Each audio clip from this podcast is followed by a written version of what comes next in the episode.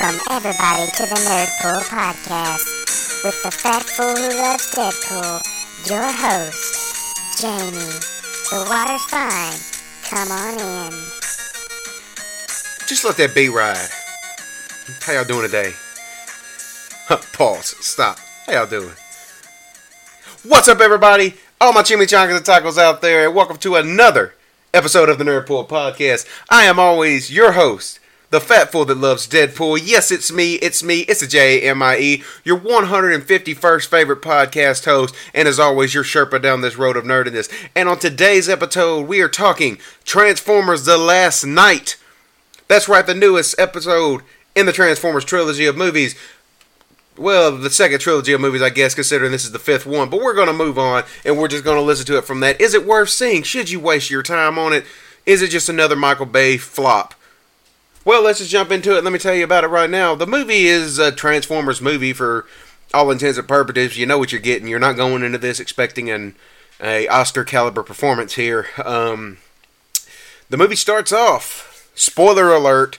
Spoiler alert! Spoiler alert! I'm not going to try to spoil the whole movie, but I am going to be talking about some key points that may be spoilerific. So if you don't want to listen to it, then I suggest you skip to another episode. Go back and listen to the backlog if you haven't.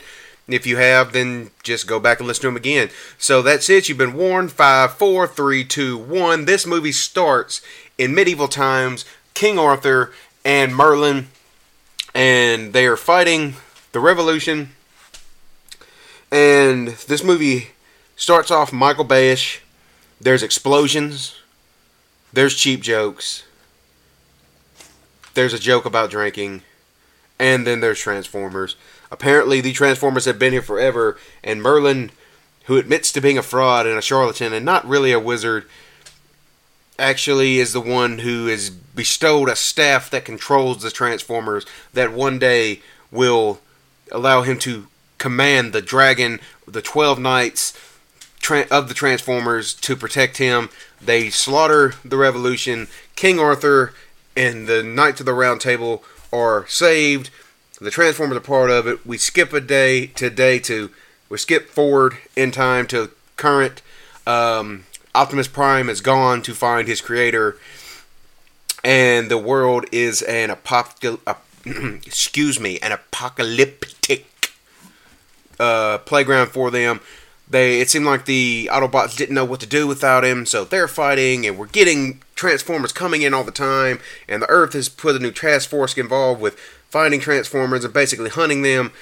And again, there's explosions, explosions, explosions. They do a Stand By Me reference with uh, a group of kids walking from school, and one of them says, "You guys want to see a dead robot?" And then they sneak into a uh, place that's blocked off by federal fencing to go see a dead robot who's not dead. It actually lives. Then they meet um, a girl. I don't remember the names of these characters, and I'm, I'm apologizing for it. But they meet a new girl, the new character, who lives in this sector, and there's an Autobot or a Transformer that she calls Canopy, which is saving them. Canopy ends up getting taken out by the uh, armed forces uh, that are fighting Transformers. He's bleeding out. Basically, it's your only family. Blah blah blah. Let's just move on. There's a part with Mark Wahlberg enters. Mark Wahlberg goes to try to find the uh, Transformer that just crashed, the one that the kids found that's actually alive that they thought were dead. And we get kind of a Green Lantern ish moment, like with uh, Abin Sur and Hal Jordan, to where the Transformers basically saying, "Take this medallion, the talisman, whatever you want to call it." Which is what they he needs to be the last knight, the one that can command, help command the last knight Transformers. The movies, this movie is, a, I mean, it's a normal Michael Bay-ish movie. Like I said before, you're getting tons and tons of explosions. It seems like every time you turn around, there's something blowing up. Michael Bay loves his explosions. Um, you're getting cheap jokes, cheap knockoff jokes it seems like they kind of take the, the cheap way out just to get a little laugh. There is one part that's really funny in the movie. I don't want to spoil it for you, but there's a series a Siri reference with iPhones. You'll you'll get it when you watch the movie. I don't really want to spoil that for you because it's the one part that I genuinely laughed at. Genuinely, I can't talk today, people. I, I'm sorry. I don't know what's going on, but genuinely uh, laughed at. I don't really want to spoil that for you. But the movie, for all intents and purposes, is it's it's a summer movie. Um, I'm not going to say you should spend ten dollars to go see this movie. I'm saying that you know if you're a fan of the Transformers movie, go see it because you know what you're getting. You're not getting an Oscar caliber film, even though it has one of the greatest actors of all time, Anthony Hopkins, in the movie. And he interacts with Mark Wahlberg, and I, just, I, I, I just I didn't know how I feel. I kind of chuckle out of that seeing Mark Wahlberg interacting with Anthony Hopkins in a Transformers movie. It seems like I don't know I don't know how they pulled off getting Anthony Hopkins to do this movie. I really don't know unless it was just something he wanted to do for fun. I just I, I, I don't understand it. Um, you have one of the greatest actors ever, and and Mark Wahlberg. No offense to Mark Wahlberg, I actually like the movies he he does. You know, he's he's he's not going to be, you know, he, he does good in, in what he's cast in, and he does good cast in this role. But it's just weird to see these two different spectrum, different caliber actors interacting in a movie that one's tailor made for and the other one's completely out of place for. I'll let you decide which ones I'm talking about, but I think you already know. Um, anyway, we get the we get a character with um, a Oxford professor with doctorates and everything. Uh, a she's a history buff, history major, whatever you want to call her. Works at a museum. She's a professor, and she's a she's the one who's never had who doesn't have a boyfriend, doesn't have time for it, work oriented, and of course it's you see it coming a mile away. Mark Wahlberg and her end up getting together and having feelings for each other Mark Wahlberg does his gratuitous ab shots where he's changing clothes and she sees him without a shirt on and she's rendered speechless because of his abs. We see this in pretty much every movie Mark Wahlberg's in. I mean, he made a career out of it, and my hat's off to him. I tip my hat to him because, I mean, how many people can say they've made a career off having good abs? That's pretty much Mark Wahlberg.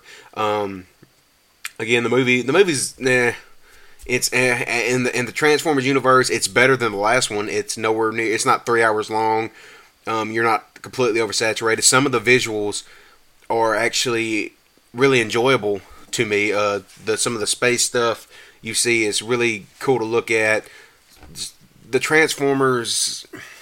It seems like this is just an excuse for Michael Bay to put exotic cars, which he loves apparently in in the movie because every every one in this is an exotic car. It seems at some point, uh, new Camaro, Bugattis, McLarens, Lamborghinis, so many just exotic cars. And that seems to be what what uh, Michael Bay loves, and that seems to be all all the Transformers are, are they're kind of bland. Like they don't you you get the characteristics and the personalities from the ones before the uh, four main ones from the before, but I mean they're called just kind of cut and paste and interchangeable. None of them are even really essential to the plot. None of the Transformers in this movie, besides maybe Optimus Prime and uh, Bumblebee, which are the two main ones, are really essential to this plot. I don't even honestly think Optimus Prime is that essential to this plot. To be fair, I guess you can say none of these Transformers are even that really that essential to the plot. Megatron's back, and again he's re redone and reinvented, and, and, and he's got a new look, updated look, and I mean, I, I don't, get it. He he's he's different in every one, and I know they rebuild him, but I mean, it, I don't know. He's the only one that ever seems to get a lot of upgrades for some reason. He's the only one that ever looks different in almost every movie. Um, once again, we get him trying to help destroy the Earth, and spoiler alert: once again, he fails. Um, they're trying to rebuild Cybertron with a god that had created the Transformers or I can't think of her name. I'm not even going to try to butcher her name. I'm sorry, people. I know this is very informative, but if you're a Transformers fan, you're going to see the movie and you'll get what I'm talking about. The one thing I did thought was cool is that from the um, Transformers cartoon movie they did in the 70s, I believe it was 70s, 80s. Oh Lord, my geek's not showing right now. Uh, anyway, they Unicron, which was the the the planet, the the Transformer planet, which was the main antagonist in the film um, in this one, they actually flip the script and make it to where Earth is Unicron and they're facing Cybertron. and it, I just thought that that was a cool little uh, change to have Earth actually be Unicron instead of being the the thing they're trying to help. Optimus Prime, you get uh, Vengeance Prime, Venomous Prime, whatever it is, where he turns bad to try to help Cybertron, and then he, he turns good again with a come to Martha moment. This moment right here, and again, I'm spoiling this, annoyed me so bad, and I don't know why. Um, Optimus Prime is fighting uh, Bumblebee. They're they're fighting. He getting the best of him. He has a sword up, fixing to stab him, and I'm going to set the tone again. Uh, this is just like when Batman was fixing to stab Superman, and Superman said, "Protect Martha." Batman says, "Why did you say that name?" And then he gets told that that was his mother's name, and all of a sudden they're friends. This is he's beating Bumblebee. They're fighting. Uh, he's got the staff to bring to uh, Cybertron to help suck the Earth dry or Unicron dry and rebuild Cybertron. And they're fighting. Bumblebee's trying to stop him. Which again we find out Bumblebee was from like he's been around forever, and apparently Transformers been on this planet forever. I don't know. I don't know why. I don't know how they're to do this. It seems they just came to this planet. I know I'm ranting here, and I've got it off subject, but they just came to this planet in the first movie but yet they've been here forever. And, and it's just these movies are getting so convoluted. But back to my point, uh, they're fighting. Optimus Prime gets the best of him. He's holding Bumblebee down, fixing to stab him with his sword. And Bumblebee talks, and not with his radio where you hear different quotes, clips from different songs and movies that throughout time. Um, it's a he says in his own voice, "I'm your best friend. I've known you the longest. I will. I'm loyal to you. I will fight with. I will lay down my life for you. Something to that effect. And Optimus Prime instantly forgets that he's possessed or or reprogrammed or whatever, and he's good all of a sudden. And I was just, I was sitting in the movie theater, and people were happy about it, and I'm just like, what? Like, like, like seriously, what what just happened? How did he go from being corrupted or whatever to just in a fraction of a split second, no longer he he just, he doesn't he's back to being good. And to the plot, it made point, but I just I didn't understand it, and it was too much of a Batman Superman Martha moment, and I just I, it just for some reason I was like this don't make no sense. And again, I know the movie isn't supposed to you know be like that, but it's just little things like this just this irked me. They didn't need that moment. I mean, it was a big moment. It's the first time you actually hear Bumblebee's voice, and and I understand. I know why it was needed, but they didn't actually need the moment. To me, the the whole point of this is is mood. And again, all these Transformers are interchangeable. The the movie, for all intents and purposes, didn't even. It doesn't have that many Transformers in it, and they're not essential to the plot, really at all and then the backstories change and the there's the clan of Witwiccans who have protected the history of the Transformers, and there's a reference to Wiki, and I, I just, you know, I started this um, episode not wanting to bash the Transformers that bad because you know those these movies are they're they're they're act, they're, they're full of action and they're for um, they're they're for people just to go and see a bunch of explosions, hear some music, um, see some you know have some dialogue. We know these movies aren't great going in. Nobody does, but they're just meant to have a good time. And I didn't want to bash it, but even now I'm thinking back to this movie I just saw, and then I'm thinking back to all the other ones, and I'm just saying there's so many plot holes. There's so much that is wrong with these movies that I don't know why I like these movies. But I do. They're just fun, action packed movies. Again, I'm not having to go in here and I'm not having to think. You know, I'm not having to, to be two steps ahead. I'm not looking for anything specific. It's kind of like watching a Fast and the Furious movie to where you know what you get going in. And there's no reason to really just complain about it that much. Um, but the the these the movie this movie especially to me doesn't need. It, it, it's oversaturated with story and dialogue and back and and it kind of just disconnects from all the other movies, but yet it's all in the same universe, and it just they're gonna they they're supposed to be doing like ten of these, and this is the fifth one, and they're stretching everything so thin that I honestly don't know how to pull it off. They will, and these are cash grabs.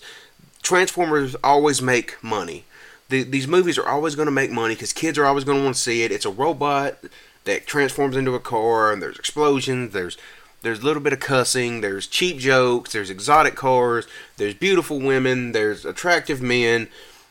That's just what it is. But to me, this again, this movie just it feels like that's all it was with a cash grab. It feels like a, a cash grab from Michael Bay Studios and and even Steven Spielberg. Steven Spielberg's an executive producer on this. I don't know what all he did. I don't know how much he had. If it's just a name credit, if he contributed anything, and they just gave him the. I don't know what Steven Spielberg did. I mean, the movie is a big budget blockbuster summer movie. I mean, you see the the, the CGI and the visuals are actually really they're really cool to watch, and there are some cool little moments in it, and the movie's not terrible. But I just I don't understand some of the the the gusto with which it here. This is just to me this is clearly a cash grab to say we're just going to make more money because we got to justify having these. And the the movie is just it's not the worst Transformers movie there is. It's also not the best Transformers movie there is. And again, if you like the Transformers movies, go see it. You'll enjoy it. You know what you're getting. You're not getting anything new. You're not getting anything different. It's the same uh, cut, copy, paste formula they've used for every Transformers movie. Optimus Prime isn't in this one that much, and that's probably the the biggest difference is that he's not the essential character plot point of this Transformer of this. Um, it's this is more kind of focused on uh, Bumblebee, and even he's not that much into it, and it's, it's just a, it's a strange Transformers movie. It's not a terrible one. Um, again, if you're a Transformers fan, go see it. You'll enjoy it. You'll know what you're getting. If you're one of them guys that likes big budget action summer blockbusters, go see it. It's worth it. Um, honestly, uh, this might be something you want to catch on Redbox. Um, it might be a better use of your money. But again, th- this is just a it's a big budget again, big budget blockbuster action film for the summer, and that's all this is. It's a cash grab for it, and they're just trying their best to put content out and do the the formula that they know works and makes money, and I can't fault them for it. Um, so that's pretty much my thoughts on the Transformers last knight. Um, I'm going to do one about the entire Transformers theory. Uh, I'm sorry, this is like my fifth mess up of this episode. And you know what? I'm not cutting none of it. I'm going to keep it all in there. I'm not getting rid of none of it. So once again, pause, rewind, play. This, I'm going to do an episode on the entire Transformers uh, movie filmology. I'm going to compare it to the Transformers cartoons from the uh, 70s and 80s. And I'll talk about that in a later episode. Um, I hope you enjoyed this episode, and I hope it gave you a little insight. I hope I didn't spoil too much for you. Um, but again, it's a Transformers movies. You know what you're getting. Uh, so thank you once again. You can follow me on Twitter at NerdpoolPod. Um, I'm on Instagram. You can find me uh, SoundCloud.com slash NerdpoolPodcast. Download the free app. Thank you again to all my chimichangas and tacos out there. That's Nerdpool for this week. See ya.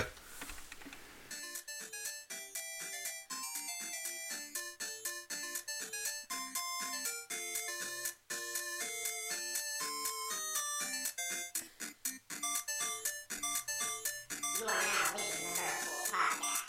Hope you enjoyed the